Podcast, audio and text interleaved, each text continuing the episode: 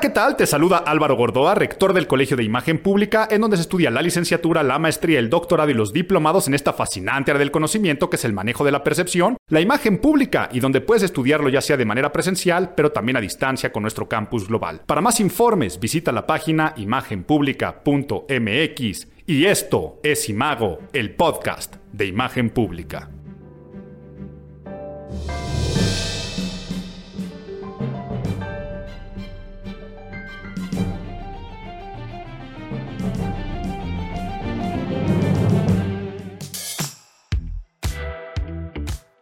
Marzo, marzo, marzo, febrero loco y marzo otro poco, pero ¿qué otro poco? Vaya, lo que era de marzo, vaya marzo violento. Y me refiero a la palabra violencia en todos los sentidos de la palabra, un marzo muy sacudido, un marzo en el que nos despertamos o lo amanecemos con guerra, claro, la guerra y el conflicto entre Rusia y Ucrania, pero también un marzo en el que ahora que estaba yo repasando qué noticias iba a analizar, me topaba desde la cobarde golpiza en el estadio del Querétaro, en el Querétaro Atlas, el comunicado violento de la presidencia de la República al Parlamento Europeo, y así hasta, yo qué sé, hasta llegar a la inauguración del aeropuerto Felipe Ángeles, donde lo que más estaba armado o mejor preparado son las ayudas, pasando por tantas noticias y tantas cuestiones que han afectado el estado anímico de este marzo. Marzo complejo, me decía una persona el otro día, es que Álvaro, ¿cómo no? En este año cuatro veces vamos a vivir el fenómeno de Mercurio retrógrado. Y, este, y me, lo, me lo justificaba en cuestiones astrológicas y este, no sé, en lo que tú creas y en lo que tú pienses y en lo que tú sientas de este marzo. A ver, aquí tengo que hacer, me está ganando la risa porque recuerdo que tuve hasta una discusión no violenta, porque es una persona que, que estimo mucho, en la cual yo le decía, ay, no, no, no estés tratando de justificar lo que está pasando en el mundo, que si los astros están acomodados de una forma u otra, ¿no? Yo en lo personal soy un amante apasionado de la astronomía y un enamorado de las creencias, de las supersticiones, de los anclajes, de la semiótica, del simbolismo. Por lo tanto, el interés personal de la astrología es por el valor simbólico, ¿no? Que los seres humanos le tratamos de dar a las cosas, pero sé que hay personas altamente convencidas y le decía a esta amiga mía que tú puedes discutir con cualquier persona y ganar y tratar de argumentar de manera sensata y tratar de poner la balanza a tu favor, menos con una persona que cree fielmente y firmemente en la astrología, porque sea que no hay forma, no hay forma de ganar. Y le dije, le dije una frase que dije, no hay cosa más desesperante que tratar de debatir con alguien que no tiene ciencia, pero tiene convicción. Y se ardió me dijo, ¿cómo que no tengo ciencia? No, no tienes ciencia, pero tienes convicción. Y luego me decía, claro que sí tengo ciencia porque está comprobado científicamente que cuando tú ves a los astros desde la Tierra hay un punto donde parecen detenerse y retroceder y por lo tanto Mercurio, le digo, a ver, tu ciencia es astronomía lo que me estás hablando. No tienes ciencia astrológica, pero tienes convicción. Por eso también a veces es tan desesperante tratar de debatir con fanáticos religiosos, eh, con hinchas deportivos, no tienen ciencia, pero tienen convicción. Y yo creo que eso es lo que también está pasando en el mundo en general, ¿no? Si analizamos la guerra de Ucrania o analizamos la revocación del mandato, ¿no? El próximo mes que tenemos que votar si el presidente, bueno, no tenemos, es más, lo discutimos aquí si quieren desde el punto de vista de la imagen pública más adelante, que podemos y tenemos el derecho de votar o no, en estos fenómenos, tanto en la guerra de Rusia como en la revocación de mandato, como de muchos otros temas, realmente detrás no hay ciencia, pero hay convicción y hay imagen, porque como bien saben, imagen es percepción y ahí ya nos está hablando de una total subjetividad, de lo que tú eliges creer, de lo que vive en tu mente, de la generación de tus propias creencias, las creencias personales que hacen que actuemos de una u otra forma. Pero bueno, entonces yo imposible, analizar un mes como el mes de marzo sin pensar en uno de mis temas favoritos, que es la propaganda. Ya muchas veces nos pusimos nerds hablando del tema, pero quiero hablar de dos aspectos dentro de la propaganda. Uno es la propaganda de guerrilla y los otros los tipos de propaganda que pueden hacer. Por lo tanto, de lleno, vamos a ponernos nerds. Get those nerds! Nerds! Bueno, muchas veces he dicho que la propaganda, y lo he explicado aquí con los términos más coloquiales, es la acción y efecto de dar a conocer algo con el fin de ganar adeptos para persuadirlos. Quiere decir que propagar es multiplicar la afición a algo para ganar adeptos, por lo tanto su mensaje es quiéreme. Se trata de meterte en el sistema de valores de las audiencias para que después puedan actuar de una u otra forma. Ya una vez que conocimos esto, o ya una vez que entendemos qué es la propaganda, seguramente has escuchado los términos de propaganda blanca, propaganda gris y propaganda negra. Hay confusión al respecto, se piensa que la propaganda negra es propaganda de ataque, y no. Cuando tú consideras que la fuente es claramente identificable de quien está mandando un mensaje, eso ya es propaganda blanca, aunque sea de ataque. O sea, yo le puedo decir a alguien, eh, yo puedo salir a decir con un altavoz, fulanito es un imbécil, este, no le compren. No le estoy haciendo propaganda negra, estoy propagando algo y la gente sabe que soy yo con el megáfono, eso es propaganda blanca. Entonces, por ejemplo, si Andrés Manuel López Obrador o el gobierno federal hacen un comunicado que tenemos un gran aeropuerto y que es una maravilla, pues la fuente es identificable, el gobierno federal, pero también si invitan a empresarios, o sea, yo me sorprendí los comunicados o las declaraciones de Carlos Slim dentro del círculo empresarial o de Alfredo del Mazo en la política. Híjole, diciendo que es una de las obras más bellas que jamás hayan visto y que México lo pone a la altura del no sé qué y sorprendente, una obra de magna ingeniería en tan poco tiempo. Pues si el presidente invita a estos personajes y estos personajes hacen declaraciones, es una estrategia de propagación blanca. ¿Ok? Eso sería propaganda blanca, que es la propaganda gris. La propaganda gris, la fuente es el anonimato. Por ejemplo, todo lo que se hace a través de bots en campañas políticas o comunicados anónimos, todo esto es propaganda gris. De hecho, ahorita que dije anónimos, Anonymous, ahora en la, en la guerra de Rusia, están haciendo cosas como hackear impresoras para imprimir panfletos en contra del sistema. Pues sí, por más que tú digas la fuente es Anonymous, es gris, o sea, no sabes exactamente quiénes son, ni dónde están, ni qué hacen, como tantas otras acciones que yo podría aquí enumerar que se están viviendo en la guerra de Ucrania, que no hay una fuente claramente identificable, pero ahora me paso a una de las más poderosas, que es la propaganda negra. La propaganda negra parece ser de una fuente, pero realmente es de otra. A ver, aquí voy a poner un ejemplo de mera suposición, aunque ya he escuchado algunos análisis que dicen que posiblemente sería, aunque yo no lo creo, yo creo que es algo natural. La vendedora de tlayudas en el aeropuerto Felipe Ángeles en su inauguración. Imagínate que tú quieres decir que no es una obra digna y que no hay una infraestructura, lo mejor que podrías hacer como oposición sería mandar mensajes que parecieran que son parte del aeropuerto o parte del propio gobierno, pero que no lo fueran. Entonces, tú podrías haber orquestado poner una vendedora de tlayudas para que ahí se fuera todo el discurso, ¿no?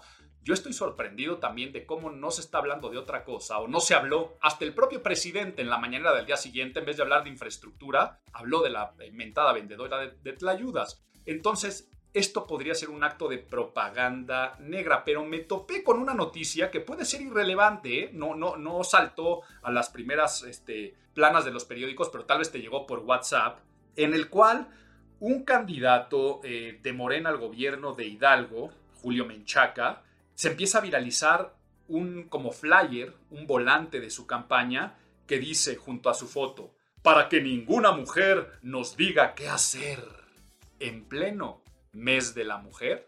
Este candidato Julio Menchaca, precandidato único a gobernador por Morena, lanza eso. Por supuesto se armó un gran escándalo. Pero ¿qué creen? Pues Morena salió a decir, queremos aclarar que dicha propaganda no es de Morena y no representa la postura del movimiento ni, de, ni del compañero Julio Menchaca, llamamos a respetar la ley, quiere decir denunciaron esta guerra sucia a partir de propaganda negra. Y yo lo he hecho, ¿eh? Se los, aquí, se los puedo aceptar que yo manejando campañas eh, lo he hecho en, México, pero también en Centroamérica y en Sudamérica, se recurre mucho a este tipo de estrategias. Eh, por ejemplo, una vez mandamos casa por casa comunicados como parte del gobierno diciendo que si no votaban por el candidato del gobierno a cierto municipio, se les iban a quitar apoyos. Entonces, la realidad es que nosotros representamos a la oposición, pero con hojas membretadas del gobierno se hacía esta especie de extorsión para que después saltara a los noticiarios. Eh, me ha tocado pegar estampas, calcomanías de apoyo a algún candidato o candidata en automóviles. Imagínate tú llegar del centro comercial a tu automóvil y de repente ves una estampa pegada en tu coche, difícil de quitar, de un candidato que no apoyas. Te va a caer gordo ese candidato o candidata. La realidad es que lo haces desde la oposición. Yo sé que muchos van a decir, Álvaro, qué asquerosidad lo que estás confesando en este momento, pero pues bueno, así se maneja la política, finalmente es guerra y dentro de las tácticas de guerra, estas muchas veces entran en lo denominado marketing de guerrilla o propaganda de guerrilla, que de hecho era el principal punto nerd que quería discutir aquí y ya me extendí un poco, pero ¿qué es esto de la propaganda de guerrilla? Porque lo estamos viendo el activismo en general, ¿no? Si tú ves los activismos que hacen desde los influencers, pero todo el activismo de este mes en torno a la lucha de la causa del empoderamiento femenino, el 8 de marzo, Día de la Mujer, como puedes ver, mucho de lo que está haciendo el ejército o el gobierno ucraniano en esta guerra y otros países podrían entrar dentro de esta categoría de propaganda de guerrilla que te le explico. La propaganda de guerrilla, también conocida como marketing de guerrilla, incluso a veces lo llevan hasta los términos de publicidad, es utilizar estrategias por medios poco convencionales, de bajo costo, pero alto impacto. Y es que así es la guerra de guerrilla. Si tú te ves cómo le ganó el Vietcong o cómo hizo que se terminara o que el ejército estadounidense, que traía toda su estrategia de guerra, el Vietcong en la guerra de Vietnam, con su guerra de guerrillas, eran ataques pequeños, ingeniosos, poco convencionales, con una gran estructura, pero más de ingenio, nuevamente repito la palabra, que de músculo o de fuerza o de poderío. Entonces, antes las grandes campañas de marketing, de publicidad, de propaganda, todo se hacía a gran escala.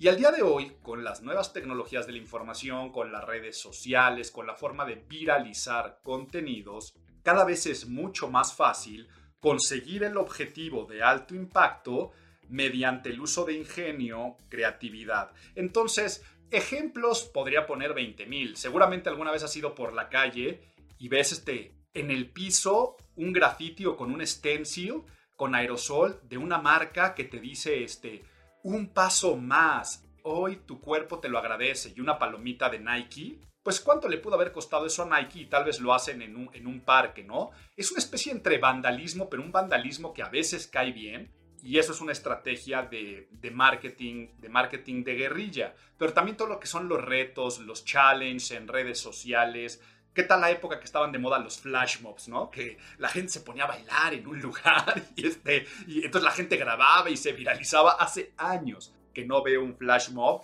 pero sí este, los conciertos de guerrilla. Un concierto de guerrilla es lo que hicieron los Beatles en el techo, en el rooftop de los Abbey Road, su último concierto.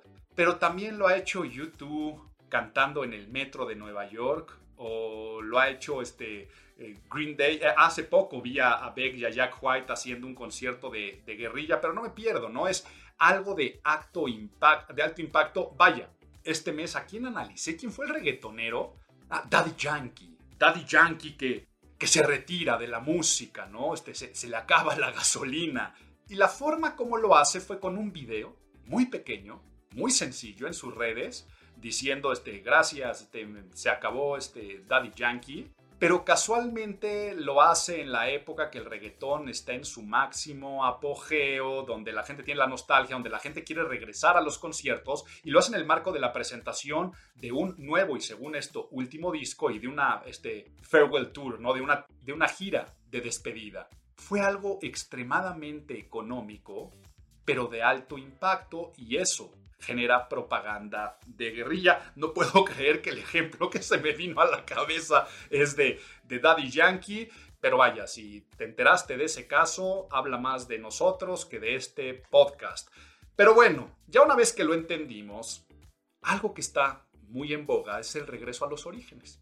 Si hablamos de guerra y nos vamos al primer tratado y manual, El arte de la guerra de Sun Tzu, o si nos damos un salto bastante este, grande en el tiempo, nos vamos a El príncipe de Maquiavelo en torno a la gobernanza, la gran mayoría de las estrategias que vienen en estos dos textos son mucho más de guerrilla que de guerra, mucho más de ingenio y estrategia que de músculo. Y es más, ya que estoy hablando de estos libros madre y semilla en torno a la guerra y también a la política y por supuesto de lo que estamos hablando en este podcast que es propaganda, te voy a contar un cuento. ¿Me cuentas un cuento?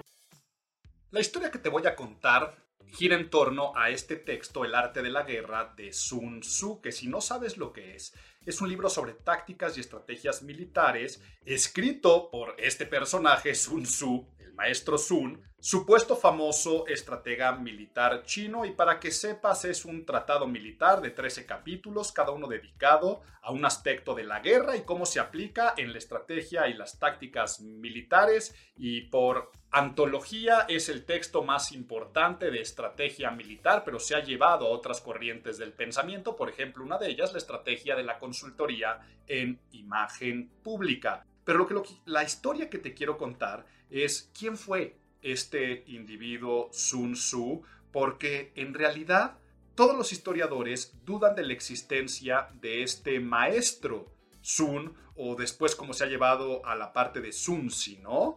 no aparece en ningún tratado histórico que, los que hablan de figuras notales sobre estos periodos, aproximadamente 5, eh, el año 5 antes de Cristo, no aparece en algún tipo de bibliografía o biografías incluso de personajes oficiales y el apellido o el término Sun lo han relacionado un poco más como fugitivo y la parte Wu con la virtud de los marciales de la valentía, me estoy haciendo un poco de bolas. ¿Qué tal si te leo un poco mejor lo que dice Wikipedia y así yo me, no me meto en camisa de, de once varas? Y dice... A diferencia de Sun Wu, Sun Bin parece haber sido una persona real que fue una autoridad genuina en asuntos militares y puede haber sido la inspiración para la creación de la figura histórica Sun Tzu a través de la forma de Evermerismo, no tengo ni idea qué es eso. En el 72, ya en 1972, fueron descubiertas unas tablillas de bambú en la montaña de Gorrión de Plata, en las tumbas de la dinastía Ha, en donde viene la provincia de Shedong. En estas escrituras contenían las tumbas donde se encontraban textos separados con más de 100 años de diferencia y entonces aquí lo dejo porque no se sabe realmente de dónde es el texto, si bien se sabe los tiempos, no la autoría, pero lo que sí ya se conoce que es un compilatorio. Pero dentro de todas estas historias, te quería contar la siguiente. Dice la historia que este maestro Sun, desde un punto de vista que está comprobado en algunos documentos de la cultura china, habla de un personaje Sun Wu. Y Sun Wu, un teórico militar que data de el año 500 aproximadamente antes de Cristo, era un refugiado de un estado que se llamaba Qi en el reino de Wu. Me estoy haciendo unas bolas terribles con los nombres. Soy, soy, bien nerd de la teoría del arte de la guerra, lo he estudiado muchas veces, pero contar esta historia me estoy haciendo unas bolas con los nombres. Pero bueno, no pienso cortar porque me voy a centrar en lo que te quiero decir. Este personaje llegó como refugiado con un nuevo rey y para demostrarle su capacidad de estratega, lo que hizo fue entrenar a las damas del palacio. Y a las damas del palacio las entrenó en el arte de la guerra, haciendo ejercicios de batalla con las damas para poder sacar de quicio o poner en jaque al propio ejército de Wu, para después demostrarle al rey de cómo si él capacitaba su ejército, podía ser suficientemente poderoso para desafiar a todos los rivales de este reino. Imagínate contar esta historia en estas épocas diciendo, mira, si pude entrenar a las mujeres en este mes del empoderamiento femenino, lo que podría hacer con el ejército. Me encanta la parte de la historia porque el propio estratega utilizó la propaganda de guerrilla, hizo un, lo que hoy se conoce como un stunt, hizo un montaje para que después que dijera el ejército, no sé qué nos está pasando, develar el truco de decir, pues yo entrené a las mujeres del palacio para que esto sucediera y de esa forma llegué al rey. Por lo tanto, utilizó una de las estrategias del arte de la guerra para poder posicionarse y me encanta esta historia, me encanta este cuento. Pero vamos entonces ahora recomendaciones útiles, tips de este texto que podemos aplicar a nuestra vida el día de hoy y aunque no me lo preguntes, ahí te van.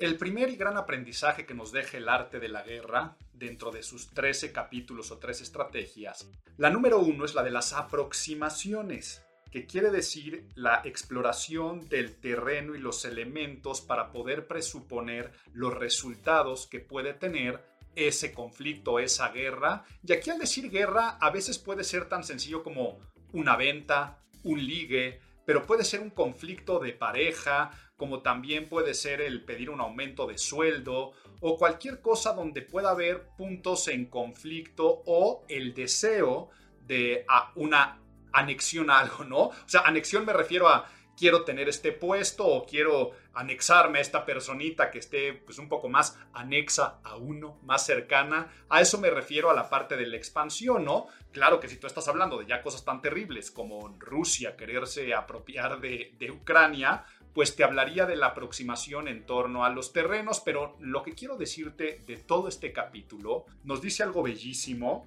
subraya así lo y dice muy en alto, que la guerra es un asunto muy grave y que no debe comenzar sin la debida consideración del beneficio que te puede traer. Y que si tú no ves una posibilidad de triunfo o que aunque pierdas tengas algo de ganancia, que evites la guerra. Y dice una frase muy sabia que tienes que saber elegir tus batallas. Por lo tanto, esta tiene que ser una práctica constante en la vida alejarte del conflicto, alejarte de la guerra, saber que la confrontación no tiene ningún tipo de sentido y esto puede estar tan fácil como imagínate que estás a una sobremesa y sale un punto a discusión con el que no estás de acuerdo. Tú tienes que llegar a pensar en tu aproximación y decir, si me meto a este debate, ¿qué gano? Si la cuestión es pues nada más mi ego de decir mi punto de vista, eso que te va a ser superior en algún sentido en esa mesa, en esa sobremesa, o lo mejor es la prudencia y callar. Ahora, si voy a decir algo, tengo los argumentos, o sea, si me voy a poner a hablar de que si lo que está pasando en el mundo es por Mercurio retrógrada, tengo los argumentos y la ciencia detrás para poderlo garantizar y decirlo, y aunque yo pierda, ¿puedo ganar algo? Si la respuesta es sí, adelante, esto es la aproximación. La segunda me iría hasta la tercera estrategia, que es la estrategia de ofensiva. Seguramente muchísimas veces has escuchado que la mejor defensa es el ataque o que quien pega primero pega dos veces, pero hay que entenderlo desde el punto de vista de que Sun Tzu o este tratado, el arte de la guerra, dice que la fuente de la fuerza no es el tamaño, sino la unidad y la armonía de cinco factores en cualquier contienda y estos factores son el ataque, la estrategia, las alianzas, el ejército y las ciudades. Aquí podríamos estar hablando con otras, con otras palabras, si habláramos en términos de marketing, sería la parte de el awareness, sería el ataque, luego la estrategia, eh, ahí estaríamos hablando de la parte del engagement, las alianzas, podríamos estar, bueno, hablando de todo lo que tiene que ver buenas relaciones con los stakeholders. El ejército tendría que ser tus colaboradores, las fuerzas de venta y las ciudades serían las plazas. ¿Ya te diste cuenta cómo si lo llevas al marketing es lo mismo? Si hablaras de comunicación organizacional o si hablaras de ligue, ¿no? Si tú hablaras de ligue, el ataque sería pues el darte a notar, ¿no? Que puede ser desde cómo te cuelas en los mensajes directos o cómo te le acercas a saludar en las primeras eh, palabras. Después la estrategia son las cosas que vas haciendo en diferido o en degradado, ¿no? En el ligue te mando un mensajito, te mando flores, te invito a comer, esa es la estrategia. Las alianzas es toda aquella persona que pueda hablar bien de ti, el preséntame a tu primo o a tu prima. Eh, las alianzas pueden ser todo lo que tiene que ver con em, que hablen bien en diferentes círculos sociales, incluso que tus exparejas se pronuncien bien de ti, son las alianzas. Y así entonces, para que nos demos cuenta, esto de la estrategia de la ofensiva es tratar de estar siempre un paso adelante. Entonces, si tú vas a pedir un aumento de sueldo, tu estrategia ofensiva siempre es ponerte en la contraparte para decir, si yo estuviera en la posición de dar o no el aumento, ¿qué es lo que me gustaría escuchar? ¿Qué es lo que yo quiero tener?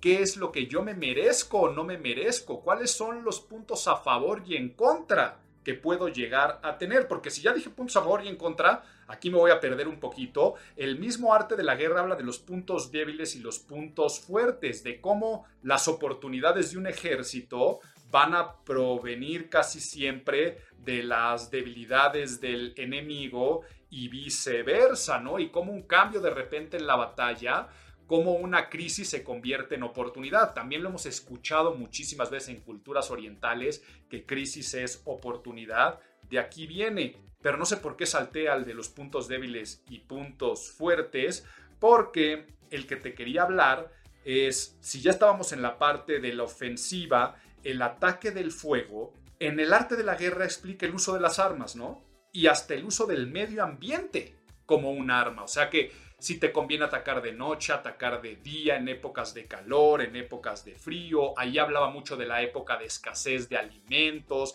hablaba de sitiar los lugares, de los asedios, pero al día de hoy las herramientas que tenemos pueden ser tus redes sociales. Dentro de las herramientas que tienes puede ser desde WhatsApp, como dentro de las estrategias que tienes pueden ser también los climas emocionales del mundo durante la pandemia, cuando nos tuvimos en el encierro, o sea, cuando fue realmente mediados del 2020 que estábamos encerrados, yo decía que era la mejor época para ligar, porque el clima emocional era del encierro. Estábamos en el efecto Rapunzel, que querías que alguien te viniera a salvar de los encierros y que la persona que te salvara o que te sintiera como una válvula de escape, te ibas a, a enamorar, ¿no? Eso que lo expliqué en algunos de los podcasts y videos habla esto de, del ataque del fuego, que léete este capítulo y llévalo a, tu vida. Como aquí ya no quiero hacer mucho el cuento largo porque prefiero que te leas el arte de la guerra y de hecho hay algunos textos del arte de la guerra que es el arte de la guerra aplicado a los negocios, el arte de la guerra aplicada a las ventas, el arte de la guerra a las relaciones interpersonales. Hay mucha ya bibliografía de personas que han revisitado el texto y te hablan hasta del uso de espías, ¿no? El uso de espías siempre está pensado como tener a tus informantes y tener a las personas infiltradas en la contraparte que te puedan eh, especificar con inteligencia la manera de gestionar tus estrategias. Eso si lo llevamos al día de hoy, donde vivimos en el mundo de la información a un clic, donde podemos obtener información amplia de todo. El uso de espías al día de hoy es que si tú quieres ligar, estoquear a tu contraparte, quiere decir ver sus fotos, sus gustos, sus pasiones, hacerle un análisis o un escaneo digital de qué es lo que ve, consume, este, te va a ayudar mucho mejor a generar una estrategia de approach. Si sabes que es una persona que le gusta la música y le gusta el rock y en este mes de marzo fue el Vive Latino, qué mejor approach de información y de espías que tú de repente haber llegado con, oye, pues es que hasta casualmente, ¿no? Me regalaron un par de boletos para el Vive Latino, tal vez ni siquiera te interesa, pero no sé por qué pensé en ti que te gustaría venir. Es mucho más fácil que te diga que sí, porque tú usaste todos tus, abro, cierro comillas, espías para esto. Pero bueno, Llegamos a por lo que muchos escuchan este podcast, que es el análisis del mes. Vámonos de lleno porque hay mucho que analizar.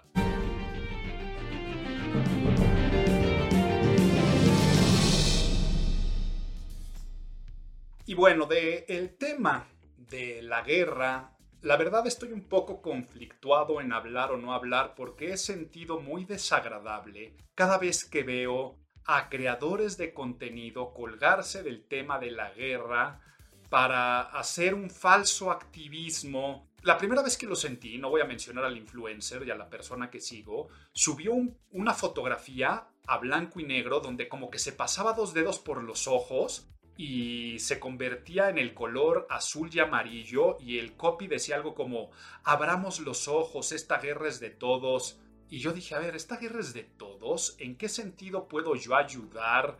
¿Y tu foto en qué está ayudando? O sea, la realidad es que estás utilizando una situación tan desagradable como la guerra para que se trate de ti o gire en torno a ti. Luego por ahí una actriz de estas irrelevantes estadounidenses subió un poema, ¿no? No sé si lo vieron. Es, una belleza del cringe, o sea, de la pena ajena, en el sentido de que decía algo así como, Vladimir Putin, si yo hubiera sido tu madre, te hubiera dado más amor y te hubiera abrazado. Este, entonces, ah, qué bueno que sucedió esta guerra para yo poder hablar de mí, ¿no?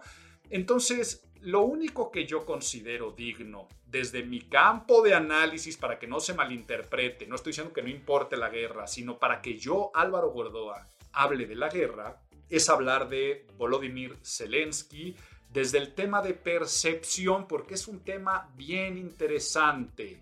De comediante a líder carismático y símbolo de la resistencia y la paz. Si tú no sabes un poco la historia de este individuo, un comediante, un conductor con una serie popular de Netflix llamada El servidor del pueblo o El servidor de la gente, sería la traducción de esta serie, una serie de Netflix que habla de un maestro que termina convirtiéndose en presidente de su país para atacar la corrupción y esta serie de comedia tiene tal popularidad que decide él como productor, que también es productor de la serie, después llevarlo a la realidad. ¿Qué tal si hacemos un partido político que se llame el servidor del pueblo y yo me postulo en realidad como presidente? Y tal vez podría pensarse como un chiste que se le salió de las manos, pero no, sí querían hacer un tipo de activismo y sobre todo de ruido a nivel social de que el país tenía que cambiar. Entonces, si fue un chiste, pues se les volvió muy serio,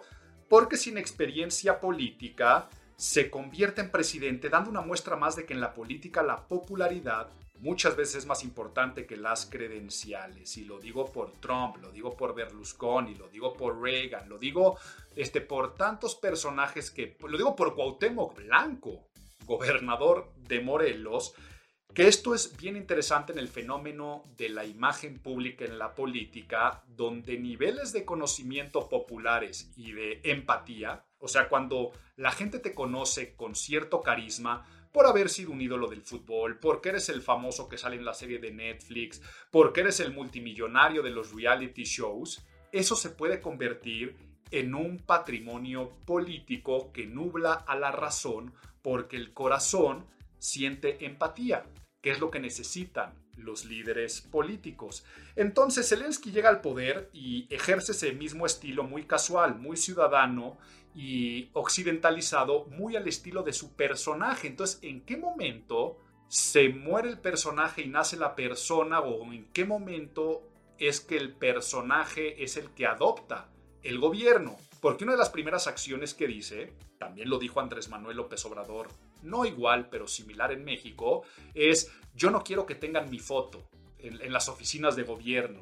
Eso también lo dijo Andrés Manuel, pero ¿qué dijo Zelensky? Mejor tenga una foto de su familia. Vean qué bonito, vean qué emocional, vean qué estrategia también de, propaganda personal y para su gobierno. Una foto de su familia que son a los que realmente le tienen que dar resultados. Pero ¿qué pasa? Como todo en el mundo y en todos los países, pues hay que saber gobernar y tener gobernanza. Por lo tanto, él llega al poder, pero la realidad es que se le empieza a atacar porque él dice que va a combatir la corrupción y empieza a ver señales de corrupción. Él empieza a hablar acerca de unidad y, eh, de eh, no a la violencia y suben los índices, los índices de violencia en su país. Hasta que viene esta desafortunada guerra y lo pone en el mapa, pero ahora se convierte en este símbolo que hasta estaba viendo que, ay, se me olvidó la comediante Amy Schumer, se llama, creo, la que va a conducir los, los Oscars, que decía que ella quería que hubiera un mensaje del presidente Zelensky y los Oscars dijeron, a ver, la realidad es que no podemos tener una postura tan, tan, tan fuerte porque no sabemos qué es lo que, lo que se diría y queremos mantenernos más neutrales, ¿no? Y lo puedo entender, ¿no? O sea, lo puedo entender en torno a una asociación cinematográfica independiente que si bien puede estar a favor de la paz, no puede convertirse en un foro de discusión directo de una vocería de guerra. Pero bueno, no me pierdo. Se convierte entonces en este personaje que con mucho carisma además está siendo un gran comunicador. Está sabiendo grabar videos en los momentos precisos y cómo difundirlos. Hablemos una vez más de marketing de guerrilla, un excelente uso de la prensa, del storytelling, de la creación de mensajes y por lo tanto están haciendo en este mes una leyenda de una historia que sigue escribiéndose. ¿eh? No sabemos cómo acabará la imagen y la percepción del presidente Zelensky, pero se convierte en un símbolo total. Esa es la primera noticia y la siguiente que quiero analizar es lo del el incidente en el estadio de Querétaro. Puse un tweet, o sea, yo me desperté muy asqueado ese día. Sea, la verdad no puedo creer que no existan muertos, aunque ya por ahí están todos los estudios que realmente no hay, pero yo me desperté muy asqueado porque me hice muy mal en ver los videos. O sea, tengo un chat de amigos de, de fútbol y se empezaron a mandar los videos y los empecé a ver y ver estos cuerpos desnudos, ultrajados, golpeados, familias corriendo y puse un tweet, ¿no? Y el tweet puse este... Me dormí y despierto avergonzado de ser mexicano.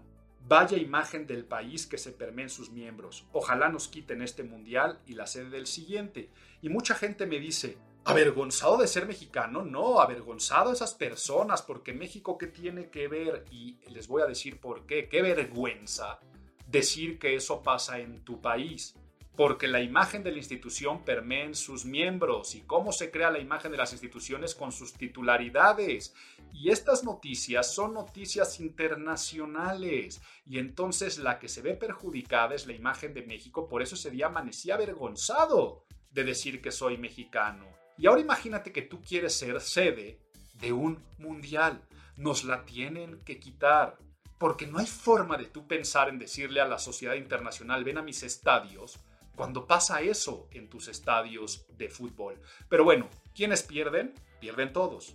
Pierde, vámonos de lo particular a lo general, ¿no? Pierde, por supuesto, el Querétaro como equipo de fútbol. Ya están sus sanciones, pero pierden temas. Y aquí, por favor, yo hablo siempre de imagen pierden imagen el propio Estado de Querétaro, su gobernante a nivel alcaldía, a nivel gobernador, se pierde porque no hay una percepción de seguridad, no hay una percepción de dar un marco, de ir a un evento de ocio, en familia. Vamos a escalarlo. Pierde la liga de fútbol.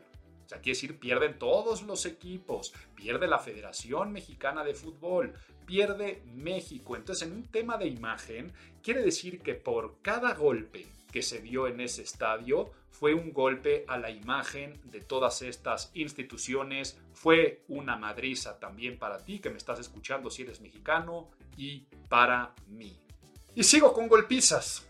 La carta, el comunicado del gobierno de la República al Parlamento Europeo cuando el Parlamento Europeo se pronuncia a la cuestión que está pasando, que es el peor país para ejercer el periodismo y que no puede haber un, marco de seguridad para la libre expresión en nuestro país. Entonces dicen que por favor se haga algo y levanta la voz de una manera muy asertiva y muy diplomática el Parlamento Europeo. Y la respuesta, a ver, no quiero leerte aquí toda la carta, pero te voy a decir los adjetivos calificativos o injurias, ofensas violencia verbal que tiene esta carta que, o sea, yo creo que no había visto en mi vida tanta falta de diplomacia, de mano izquierda, de tacto, de sensibilidad, porque vean la cantidad de adjetivos que voy a decir. Explícitamente quiere decir, dice la palabra explícitamente,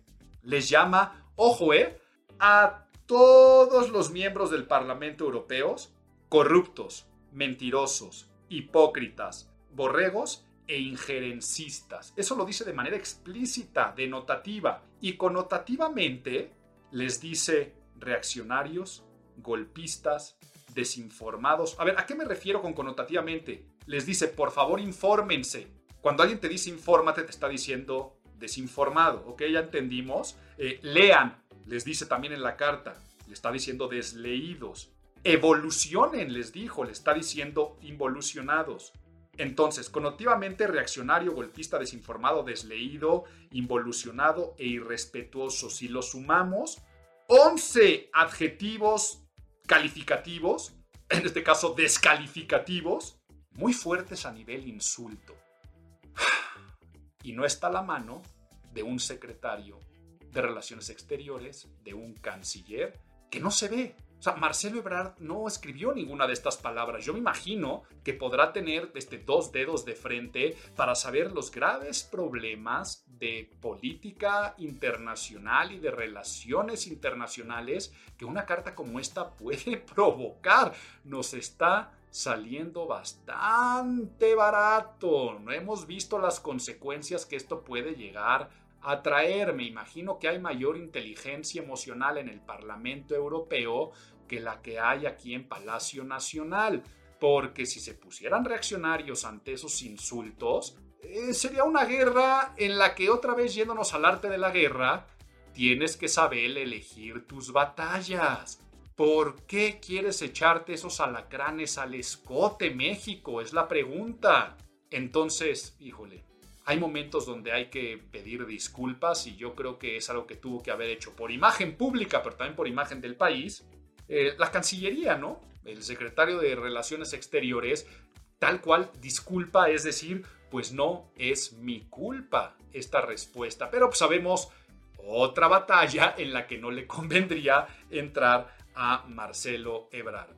Otra noticia simbólica interesante es el Bronco a la cárcel. Imagínate construir un penal durante tu gobierno y acabar eh, recluido en ese mismo penal. Pero aquí fue la puya final, la estocada de muerte a la imagen de los candidatos independientes en nuestro país. Eso que hace ocho años, nueve años empezó a ilusionar tanto de candidaturas independientes, la primera persona que llega a un gobierno de manera independiente, el Bronco, terminando de esta forma diciendo igual o peor que los políticos de siempre, hace que se empañe la imagen de las candidaturas independientes, lo que marca que a partir de hoy en adelante, cada vez que alguien sea un candidato independiente, el cerebro va a decir, uy, pero eso no es ningún beneficio, acuérdate de el bronco. Quiero cerrar con la revocación del mandato por, por, un análisis desde el punto de vista de imagen pública y es algo que mientras tú estés escuchando esto en México seguramente estaremos viviendo porque esto es el próximo mes, pero antes nada más de la inauguración del aeropuerto del, del AIFA, sabemos que es la obra emblemática o de las obras emblemáticas de este gobierno, es una promesa que se tenía que cumplir y entonces, ¿inauguración de qué? ¿Ok? Hacen falta pistas, no hay servicios básicos, para que sea internacional este vuelo hechizo de Venezuela que vendrá cada no sé cuántos este, periodos irreales, irrisibles, porque ni comprar boletos puedes de ese vuelo, desocupación total, pero lo que importa es el símbolo, lo que importa es el discurso, lo que importa es la inauguración, lo que importa son esas declaraciones eh, a veces blandengas que pueden escucharse de estos empresarios eh, y políticos de supuesta oposición que fueron invitados. Y así como lo que importa es el símbolo, también lo que importa, como ya lo analicé al principio, no quiero gastar saliva diciéndolo nuevamente, ¿por qué se hizo tanto rollo con las tlayudas? Por el símbolo, ¿no? De la venta ambulante y de garnachas, lo que hace es que todos los que le están diciendo la central avionera y todo eso, pues lo refuerza. Entonces, esta guerra de símbolos dentro del aeropuerto es lo que yo quería analizar, pero ya quedó analizado porque me voy a meter finalmente con la revocación del mandato desde el punto de vista de imagen pública. Pase lo que pase en el proceso de votación de revocación del mandato, pase lo que pase, gana Andrés Manuel López Obrador. Es más una estrategia de propaganda para sumar al discurso de que las cosas van bien y de que la gente lo quiere. Por lo tanto, te voy a decir mi opinión desde la imagen pública para que tomes tu decisión de votar o no votar, estés a favor o estés en contra. Trataré de hablarlo desde la manera más objetiva y plural para que no me meta yo con tus convicciones personales. Eh, recuerda que cuando no hay ciencia, con, con personas que no tienen ciencia, pero tienen convicción, es bien difícil discutir. Por lo tanto, desde este marco de total objetividad, te voy a decir por qué pase lo que pase, gana Andrés Manuel y por qué solamente va a servir a un discurso de empoderamiento en torno a la figura de Andrés Manuel López Obrador. Si la gente en general sale a votar, o sea, los que están a favor y en contra, por el mero porcentaje de aceptación que tiene el presidente, y lo dicen las encuestas, si hoy hubiera elecciones, nuestro próximo presidente sería de Morena. Hoy la gente está aplastantemente a favor de cómo va yendo el país. Te guste o no te guste lo que estoy diciendo, es lo que dicen las percepciones y las encuestas. Si la gente sale a votar, por el simple porcentaje de aceptación, pero ahora súmale el movimiento territorial del partido en el poder, quiere decir todos los movimientos de las huestes de Morena, va a ganar la no revocación. Por lo tanto, ¿qué pasaría? AMLO festeja, pues no solamente la gente lo quiere, sino además se llegó al número de participación para que el ejercicio sea válido, quiere decir es vinculante. Esto sí participara más del 40% del electorado, la fiesta sería al doble.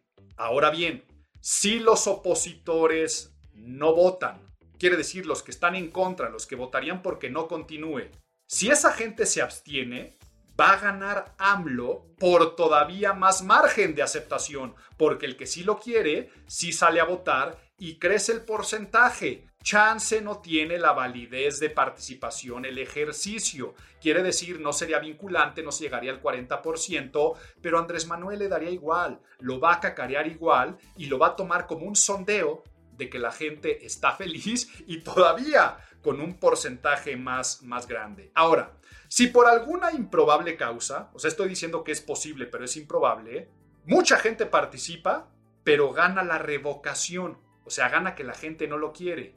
A ver, es absurdo tratar de remover a quien nunca ha una, una derrota. Además, en un proceso que está viciado desde entrada y que tiene muchos vacíos legales. Pero si por esta razón pasara, improbable, ¿qué es lo que sucedería? Bueno, lo que sucedería es que apelaría al fraude el INE sería corrupto, la mafia del poder metió la mano y por lo tanto legalmente diría que no es válido porque no está en la Constitución y además se irá en contra de este INE corrupto y hasta lo desaparecería. Serían credenciales para poder seguir generando con su voz cantante el mismo discurso de en contra de la corrupción y las instituciones corruptas. Pero les digo, ese escenario es improbable. O sea, aunque salga a votar la gente, por simple margen de aceptación, no va a ganar eh, la, revocación. Y bueno, especulativamente, los dos primeros escenarios son los más probables. Entonces, esto lo puede tomar como un argumento, pues para decir que la gente va bien, no quiero Hay gente que dice, es que esto lo va a tomar como un argumento para ampliar su mandato constitucionalmente. Pues a ver, no sabemos, pero sí puede utilizar argumentos para decir que la gente está feliz. Ahora, ante todas estas personas que dicen, no, pero sí es posible quitarlo porque esto sí ya está en la constitución y entonces tiene que ser vinculante y hay que salir a votar. A ver, nada más les digo ese tipo de personas. Quien queda como presidente en caso de que lo quiten es un presidente interino que lo pone el presidente del Congreso, Gutiérrez Luna, quien es morenista. Por lo tanto, ese presidente interino altamente probable es que sea de Morena y que sea de la 4T y que finalmente quien siguiera teniendo los hilos sería el actual presidente. 30 días después, el mismo Congreso tendría que seleccionar a quien se quede como presidente el resto de Excelsenio. Lo escogería el propio Congreso, no una votación. Por lo tanto, en el improbable caso de que ganara la revocación, si se aplicara la ley, nuestro presidente seguiría siendo de la 4T. Por lo tanto, no habría cambio alguno, nada más habría ruido social y ahora existiría un mártir llamado Andrés Manuel López Obrador. Entonces, ¿cuáles son en temas de imagen pública? Si tú estás a favor del señor presidente, Pues claro que tienes que salir a votar. Que se escuche que estás a favor y hazle el caldo gordo en su ejercicio de propaganda, no de democracia, en su ejercicio de imagen pública, no de civismo. Entonces, si estás a favor, tendrías que salir a votar. si estás en contra, ¿qué escenario prefieres? Hacerle el caldo gordo, dándole el triunfo con menos margen, pero que sea vinculante porque tenga validez, o hacerle el caldo gordo, no saliendo a votar, haciendo que el porcentaje de triunfo sea mayor, aunque no sea oficial. La decisión estará en ti. No es un ejercicio de decir es que es mi derecho a votar, no. Aquí estás en un derecho de participar en un ejercicio propagandístico de un gobierno, en el cual si estás a favor, ganas. Si estás en contra, pase lo que pase, pierdes. Entonces tú decides si pierdes con algo de validez o si pierdes en un ejercicio inválido. Y ahí es donde tú podrás tomar propia decisión. Y terminamos el mes, esperemos que Mercurio avance. Le voy a decir a mi amiga, oye, dale un empujoncito a Mercurio a ver si nos saca de tanta violencia. Espero que en el mes de abril analicemos con un mejor ánimo lo que está pasando en los terrenos mundiales desde la óptica de la imagen pública. Pero qué bueno que nos dan pilón. Que vuelva, que vuelva el pilón. Que vuelva, que vuelva el pilón. El detalle bonito, la costumbre que alegra el corazón. Por supuesto que el pilón cantado sería que te leyeras El arte de la guerra de Sun Tzu y luego te diría síguete con el príncipe de Maquiavelo como tratados principales de lo que estamos viendo. Por ahí hay un libro, ¿eh? hay muchos libros de propaganda de guerrilla, de guerrilla marketing. Eh, yo tengo por ahí uno bien interesante, ilustrado, que es de... A ver, aguántenme un segundo. Tengo la portada amarilla en la cabeza, pero el autor es... Gavin Lucas y Michael Durant. De hecho, se llama Guerrilla Advertising. Tiene que ver más con la publicidad. Es un libro ilustrado, pero no. A ver, ese no iba a ser mi pilón. Si te lo topas algún día, dale una ojeada que esté interesante. El pilón cantado iba a ser el arte de la guerra de Sun Tzu. Y en todas sus variaciones eh, recomiendo mucho la versión en Audible de Amazon, el que está hecho por los de directamente por Amazon. Eh, me gustó mucho cómo es la parte narrada. Pero les digo, ese es el sencillo. Pero me cayó un libro en las manos de un gran amigo, que es un libro que se llama Click, Swipe, Tap, de Juan Lombana. Juan Lombana, eh, marquetero digital, es la guía definitiva del marketing digital. Me lo regaló pues porque hemos colaborado en muchas eh, estrategias, lugares, contenidos, incluso dentro del Colegio de Imagen Pública, pero fue una sorpresa muy agradable ver la frescura como habla de marketing digital en Click, Swipe, Tap. Felicidades a Juan Lombana por este texto. Y bueno, esto fue Imago, el podcast de imagen pública. Nos vemos el próximo mes. Sean muy felices.